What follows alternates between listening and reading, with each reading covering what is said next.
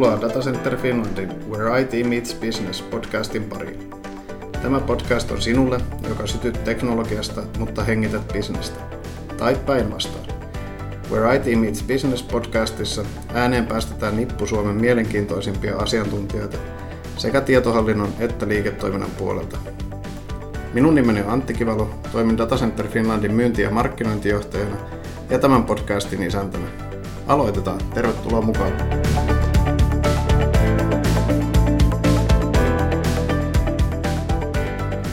Tämän päivän puheenaiheena meillä on, että näin palvelujen käytettävyys vaikuttaa asiakkaiden kokemukseen. Ja vieraanani on Paanasen Heikki Optim-yhtiöistä. Heikki voi esitellä itsensä. Toimi Optim henkilöstöpalveluketjussa ICT-päällikkönä ja hyvinkin oleellisena lenkkinä siihen asiakas- ja työntekijäkokemukseen.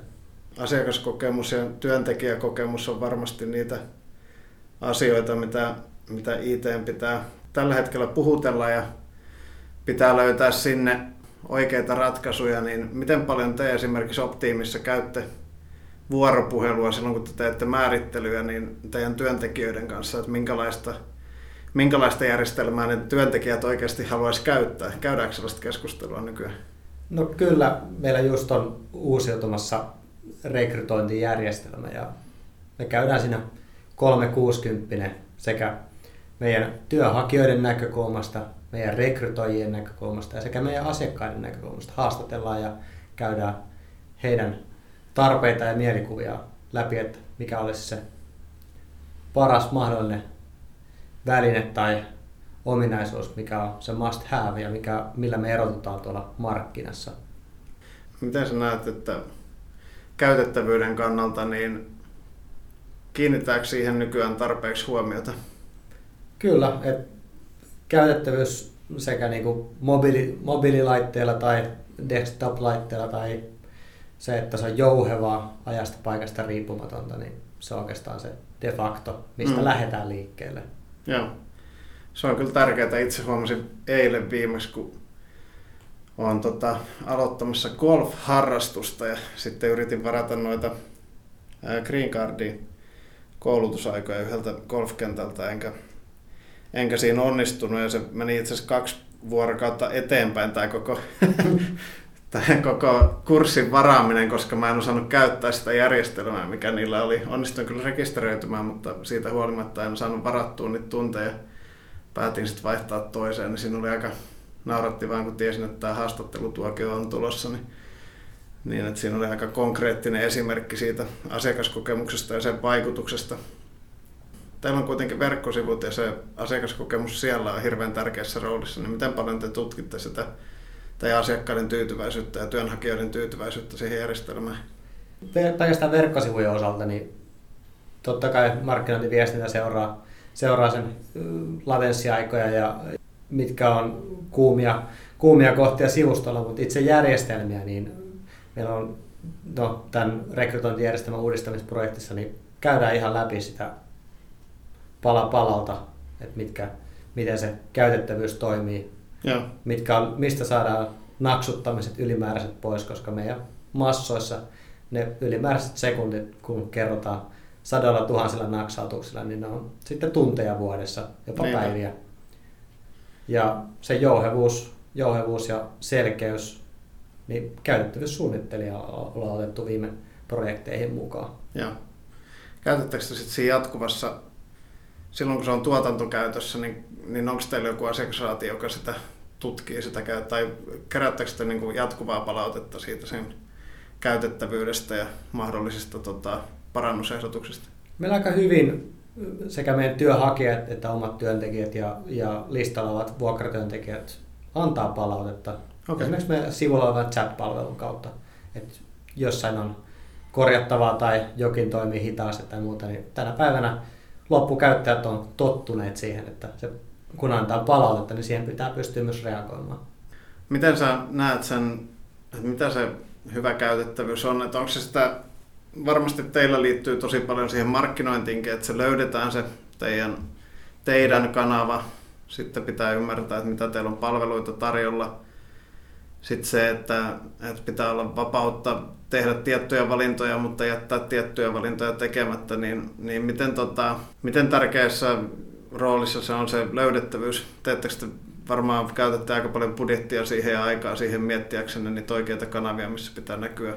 Joo, meillä markkinointi ja web-sivukumppanin kumppanin kanssa ihan jatkuvaa SEO-optimointia, että ollaan niitä, niiden meille kullanarvoisten kokkien perässä, että löydetään ne paikat, missä meidän kokit viilettää niin. mahdolliset työnhakijat ja, ja me halutaan palkata ne pätevät kaikki meidän listoille tekemään ja. töitä, että meillä on jokaiselle kokille töitä, niin sen eteen tehdään tosi paljon duunia.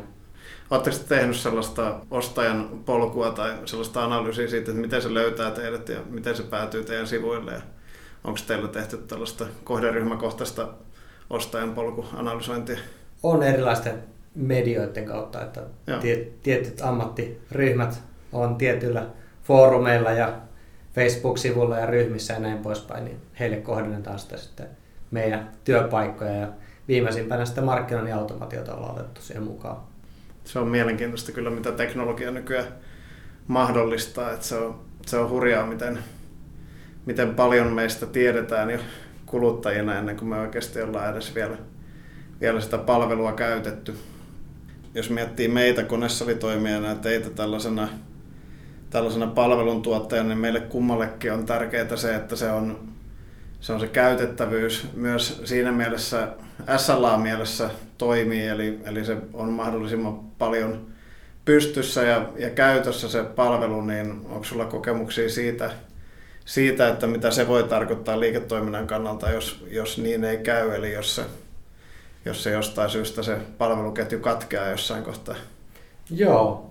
Ennen kuin me datacenterin asiakkaaksi siirrettiin, niin meillä oli useamman vuorokauden palvelukatko meidän web-palveluissa ja, ja tämän osalta sitten katastrofitilanteessa sitten siirryttiin teidän palveluiden piiriin ja tämän osalta huomattiin, että mitä se pari päivää meille aikoinaan tarkoitti ja, ja, ja tota, meidän työnhakijat ja työntekijät ei saavuttanut meidän palveluita ja tietenkin ne tilaavat, tilaavat asiakkaat, niin he siirtyi sieltä webin puolelta puhelinpalvelun piiriin ja sehän ruuhkautti meidän linjat ja näin mm. poispäin. Että tämmöinen pari vuoden takana tilanne oli aika hurja sinänsä. Että...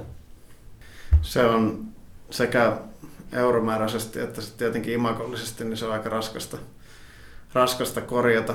Ja siinä on se nimenomaan se asiakaskokemus kokee aikamoisen kolahduksen. Niin kuin tässä puhuttiin ennen kuin lähdettiin nauhoittaa, niin juteltiin siitä, että se asiakaskokemus on sitä, se jokainen kohtaaminen ja mielikuva ja tunne ja kaikki, kaikki mitä ikinä herättääkään tämä brändi tai, tai yhtiön nimi vaikka siinä asiakkaassa, niin se on sitä. Ja nykyään se kulminoituu aika paljon sinne verkkoon ja varmasti on paljon tehtävissä kaikilla, siis suomalaisilla yhtiöillä, mutta ihan globaalistikin on vielä paljon tehtävissä, että se verkkokokemus saadaan, saadaan miellyttäväksi, koska tota, ää, aika pitkään ollaan keskitytty siihen asiakaspalveluun, fyysiseen asiakaspalveluun, niin tämä verkko tuo tosi haastavan uuden elementin. Kyllä, että tuossa juuri rekrytointijärjestelmää suunniteltaessakin, niin meillä voisi saattaa tuolla kehä kolmosen ulkopuolella täytyy ottaa enemmän huomioon ihmisiä, joilla ei välttämättä ole edes sähköpostiosoitetta.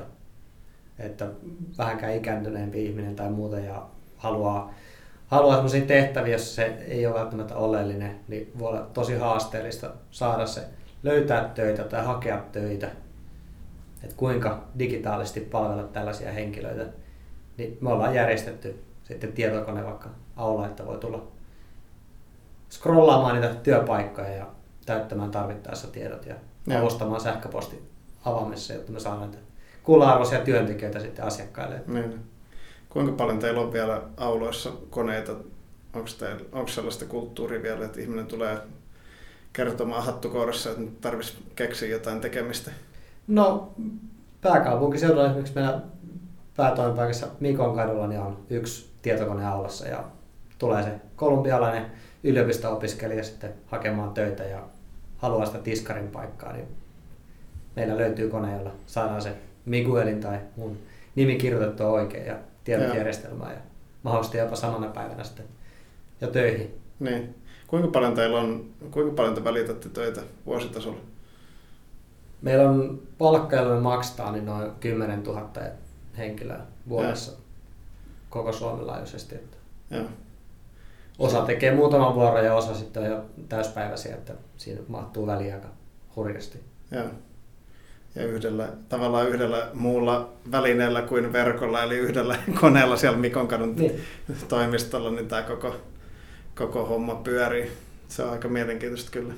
Ja sulle tietenkin aika haasteellista, haasteellista sit tuottaa niitä palveluita, koska se kirjo on aika laaja niissä työnhakijoissa. Kyllä, kyllä, että siinä käytettävyydessä täytyy ottaa huomioon niin. ne äärilaidat, että on, niin. on, on UX-suunnittelijasta traktorikaivuri ohjaaja, niin, niin se maailma voi olla täysin eri, minkälaisella silmillä katsoo sähköisiä palveluja. Niinpä. Mutta tietenkin se digitaalisuus tuo sen sitten sen jatkuvuuden vaatimuksen ja niin kuin puhuttiin, että teillä oli pari vuotta sitten ollut, ollut tota haasteita sen kanssa, mutta miten, miten sä näet, että miten nykyään pystyy varmistamaan sen, että ne palvelut pysyy pystyssä ja että miten sä saat itselle sen rauhan, että sä maltat olla tarkkailematta jotain vaikkapa portaalia vapaa-ajalla tai lomalla, niin mitkä sun mielestä on niitä sellaisia tärkeimpiä asioita, mitkä pitää siinä ottaa huomioon? Toimittajan luotettavuus sekä palvelun toimittaja että se, että missä nämä palvelut pyörii. Että meille, meille oleellista oli valita sellainen kumppani, jolla on palvelut Suomessa ja, ja luotettava, tunnettu toimija.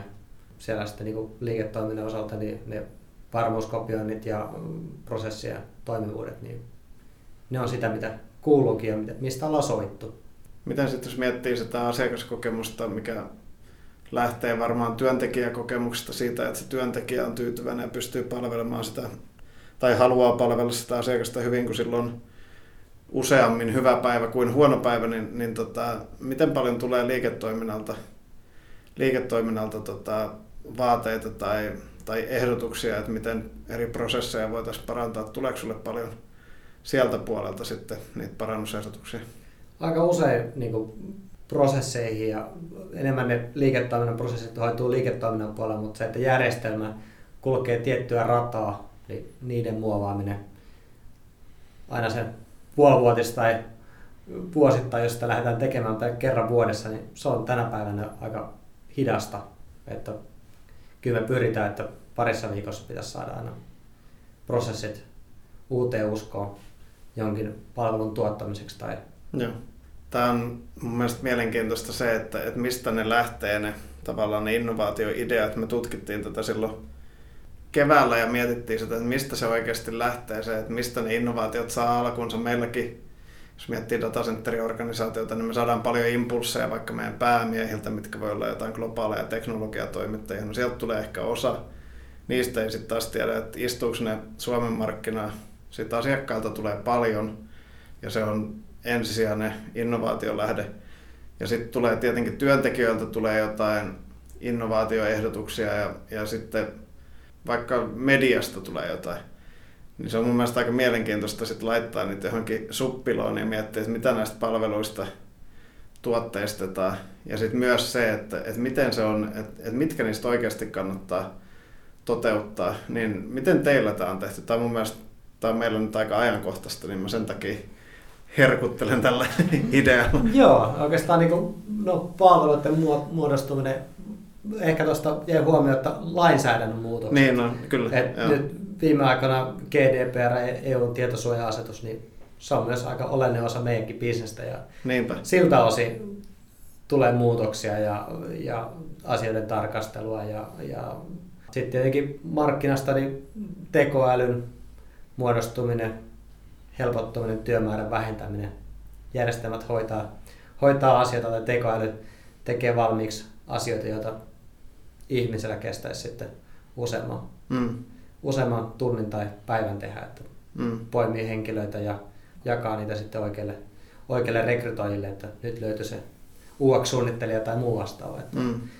että kyllä se meillä monesta, monesta eri lähteistä, lähteistä tulee niitä impulseja, että tätä ja tuota pitäisi tehdä ja niin. sitäkin pitäisi tehdä, mutta sitten käydään niitä reunaehtoja ja mistä sitä bisnestä pystytään sitten niin nopealla ja pitkällä aikajänteellä tekemään. Niin. Missä vaiheessa nousee se esiin, että no, onko tämä onko tämä nyt kriittinen vai onko tämä sellainen, tota, onko se eurot, mitkä aina määrittää sen? No varmaan just se lainsäädäntö, niin kuin sanoit itsekin, niin se GDPR tai tietosuoja on sellainen asia, mikä nykyään varmasti pitää jokaisen henkilötietojen kanssa asioivien pitää ottaa huomioon ja miettiä jo proaktiivisesti sitä, että mitä se tarkoittaa, kun se, kun se tulee siellä 2018 toukokuussa sitten käyttöön. Mutta onko muuta tavallaan kriteeriä kuin se tietoturva ja, ja sitten tota, liiketoiminnan euromäärä, niin onko jotain muita syitä, miksi, miksi joku järjestelmä on erityisen kriittinen?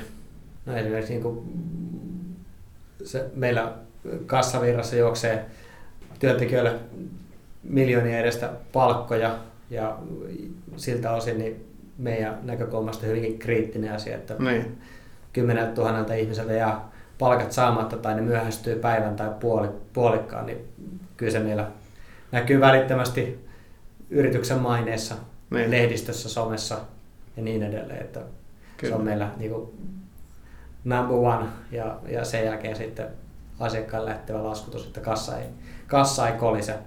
Miten sisäiset järjestelmät? Ne on yleensä, yleensä helposti helposti sellaisia, että niiden kriittisyydestä tai siitä liiketoiminnalle tapahtuvasta impaktista ei välttämättä puhuta, puhuta niin paljon, niin onko se yhtä lailla tärkeää se, ne sisäiset järjestelmät sille asiakaskokemukselle, miten sä näet sen? No jos sisäiset järjestelmät ei toimi, niin kyllähän se näkyy asiakkaalle, olkoon sitten työntekijä tai meiltä tilaava asiakas tai työnhakija, niin se, että työnhakija tulee haastatteluun ja hän ei ole saanut, haastattelija ei ole saanut CVtä sisäisestä järjestelmästä ulos, että tietää, että kuka on tulossa ja milloin on tulossa ja, mm. ja aulahenkilö ei osaa tervehtiä henkilöä, niin kyllä se kertoo mm. sitä, että jossain on epäonnistuttu. Mm. Miten teillä on toi, jos mennään ihan pois ITstä ja mietitään ylipäätään teidän kulttuuria ja tapaa toimia, niin, niin miten, onko teillä joku määritelty joku optiimin tapa toimia, että miten, miten se asiakas kohdataan silloin, kun vaikka joku tulee haastatteluun tai, tai muuta, niin onko sellaista ohjeistusta tehty? Joo, meillä on jokaisen tämmöisen työnhakijan tai, tai työnhakijan haastattelutilanteeseen on prosessit olemassa, että on, okay. on sitten niin kuin asiakkaalle menevä henkilö tai, tai sitten haastatellaan tai tulee henkilöarviointiin, on prosessit olemassa. Samoin vuokratehtäviin, esimerkiksi vaikka kaupan kanssa tai ravintolakokin tehtäviin, niin on, on sitten erilaisia prosesseja siltä osin, että tuleeko yksilöhaastatteluun vai tämmöiseen ryhmähaastatteluun. Niin prosessit pikkusen eroa, mutta se, että onko siellä paikalla yksi vai kymmenen ihmistä. Niin. Miten sä näet, että miten te erotutte nyt ja miten tulevaisuudessa oman toimialan kilpailusta? Teidän toimialalla kilpailu on kuitenkin aika, aika kovaa ja mun mielestä teistä aina on tullut tietenkin paljon sun kanssa hoitanut asioita, mutta joitain muitakin ihmisiä tunnen teiltä, niin teistä välittyy sellainen hirveän välitön ja, ja sellainen tekemisen meininki, niin onko se se juttu, millä te erotutte myös markkinoilla vai, vai minkä sä näette, että miten Optim erottuu? Kyllä mun mielestä niin kuin, mä tehdään ihmisten kanssa töitä, ei pelkästään, että mennään digitaalisuuden taakse ja ollaan karujen lomakkeiden tai niin. web-sivujen kanssa tekemissä, vaan meillä ihmiset kohtaa ja käydään ihminen, ihmiselle keskustelua tai vuorovaikutusta ja ollaan asiakkaisiin yhteydessä, tavataan asiakkaita, tavataan työntekijöitä, tavataan työnhakijoita, annetaan kasvot sille. Mm. Niin se on se optiimin tapa. Mm. No se on vähän sama, mikä meilläkin on, että mekin luotetaan siihen, että ihmisiä kohtaamalla ja olemalla inhimillisiä ja niin kuin noudattamalla hyviä käytöstapoja, niin sillä pääsee aika pitkälle.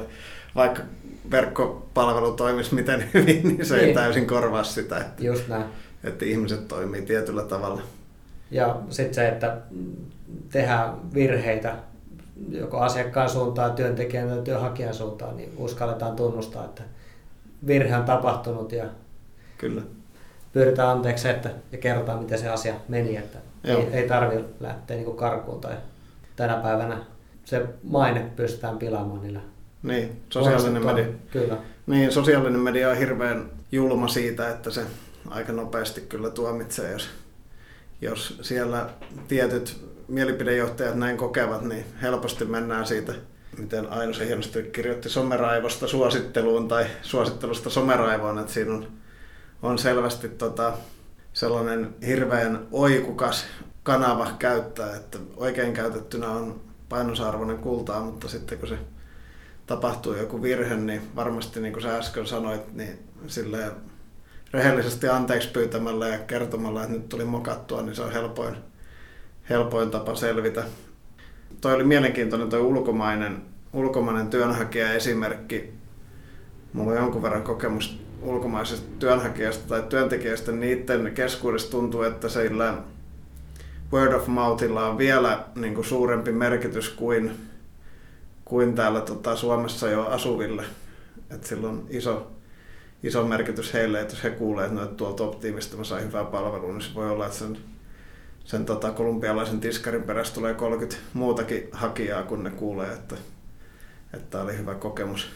Juuri näin, että viimeisimpänä niin tämän päivän käytävä keskusteluissa niin juuri, juuri Filippiinille tulleita kokkeja ja he on muutaman kuukauden ollen niin osa jo, jo päässyt arvohierarkiassa ylöspäin.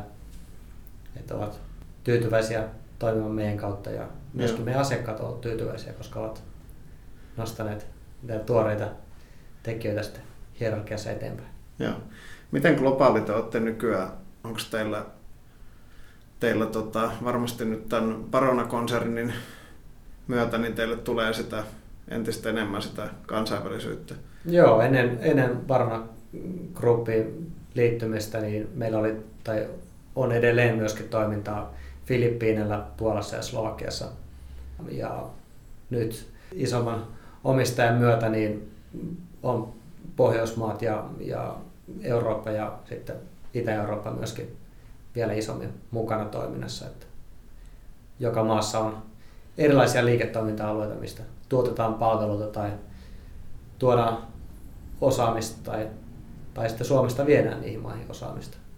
Miten se lokalisaatio siellä tapahtuu? Onko teillä ihan oma organisaatio siellä niissä kohdemaissa myöskin? Joo, meillä on oma, oma joko konsernin toimisto tai sitten on Filippiinillä kumppani, okay. joka kanssa toimitaan. Toki kun on porukka, porukka alkaa siellä Filippiinejä sitten kerääntymään, että saadaan tietty määrä osaajia kasaan, niin lähtee sitten omaa porukkaa sinne katsomaan ja käymään läpi, että osataan tehdä niitä suomalaisia ruokia ja koulutetaan ja Joo. käydään kielikoulua ja niin poispäin läpi. Joo. Varmaan siis aikavyöhykkeet tekee oman juttunsa, mutta miten muuten se näkyy IT kannalta, tällainen kansainvälistyminen? No IT kannalta niin useammalla aikavyöhykkeellä niitä palvelukatkoja ei enää perinteisesti perjantai-iltapäivänä iltapäivänä tai muuna enää pysty samalla tekemään, että ne on sitten niin hyvin lyhyitä ja kahdennettuja ympäristöjä, että niitä pystyy sitten tekemään. Ei ole enää semmoiset, että nyt on perjantaina kello 20 alkaa ja sunnuntaina päättyy. Niin, just näin. Koittakaa olla käyttämättä järjestelmiä, että ei, niin. se ei ole enää tätä päivää. Niin, koittakaa pidätellä heng- hengitystä mm. siihen asti. Kyllä miten sitä siltaa sitten oikeasti rakennetaan sinne IT- ja liiketoiminnan välillä? Olla siellä, missä tapahtuu, eli siellä liiketoiminnan puolella. Et romuttaa melkein perinteiset tietohallinto-osastot, vaan muodostaa niistä liiketoimintayksiköistä niitä IT-ihmisiä. Ja. Sieltä ne kumpuaa ja käydä yhdessä sitä keskustelua, että, ei ole, että on perinteinen IT-hallinto ja sieltä, sieltä sitten yritetään rakentaa ratkaisuja, niin se ei vaan ole ollut tätä päivää kymmenen vuoteen. Niin, näin se varmasti on. Onko sulla jotain lukuvinkkejä lomalle tai viikonloppuihin tai iltoihin, kun sulla on nyt hirveästi vapaa-aikaa, kun kaikki toimii niin hyvin, niin tota, ja on ainoastaan kuusi lasta, niin sulla sitä vapaa-aikaa varmaan riittää Kyllä. mielettömästi. Mä voin sanoa, että sähköisiä kirjoja suosin, että mitä tulee vastaan. Että itse tykkään lukea niin laajasta laitaa, että olkoon se sitten ihan dekkaria tai sitten bisneskirjallisuutta, että itse alkanut kiinnostaa toi myynnin maailma, miten se myynti muodostuu ja kuinka sitä asiakasta pystytään kohtaamaan ja palvelemaan, niin kyllä se itsellekin on silmiä avaavaa. Että Niin. palvelutehtävässä tässä kuitenkin ollaan. Joo. Kiitos paljon Heikki mukavasta keskustelusta. Kiitos samoin.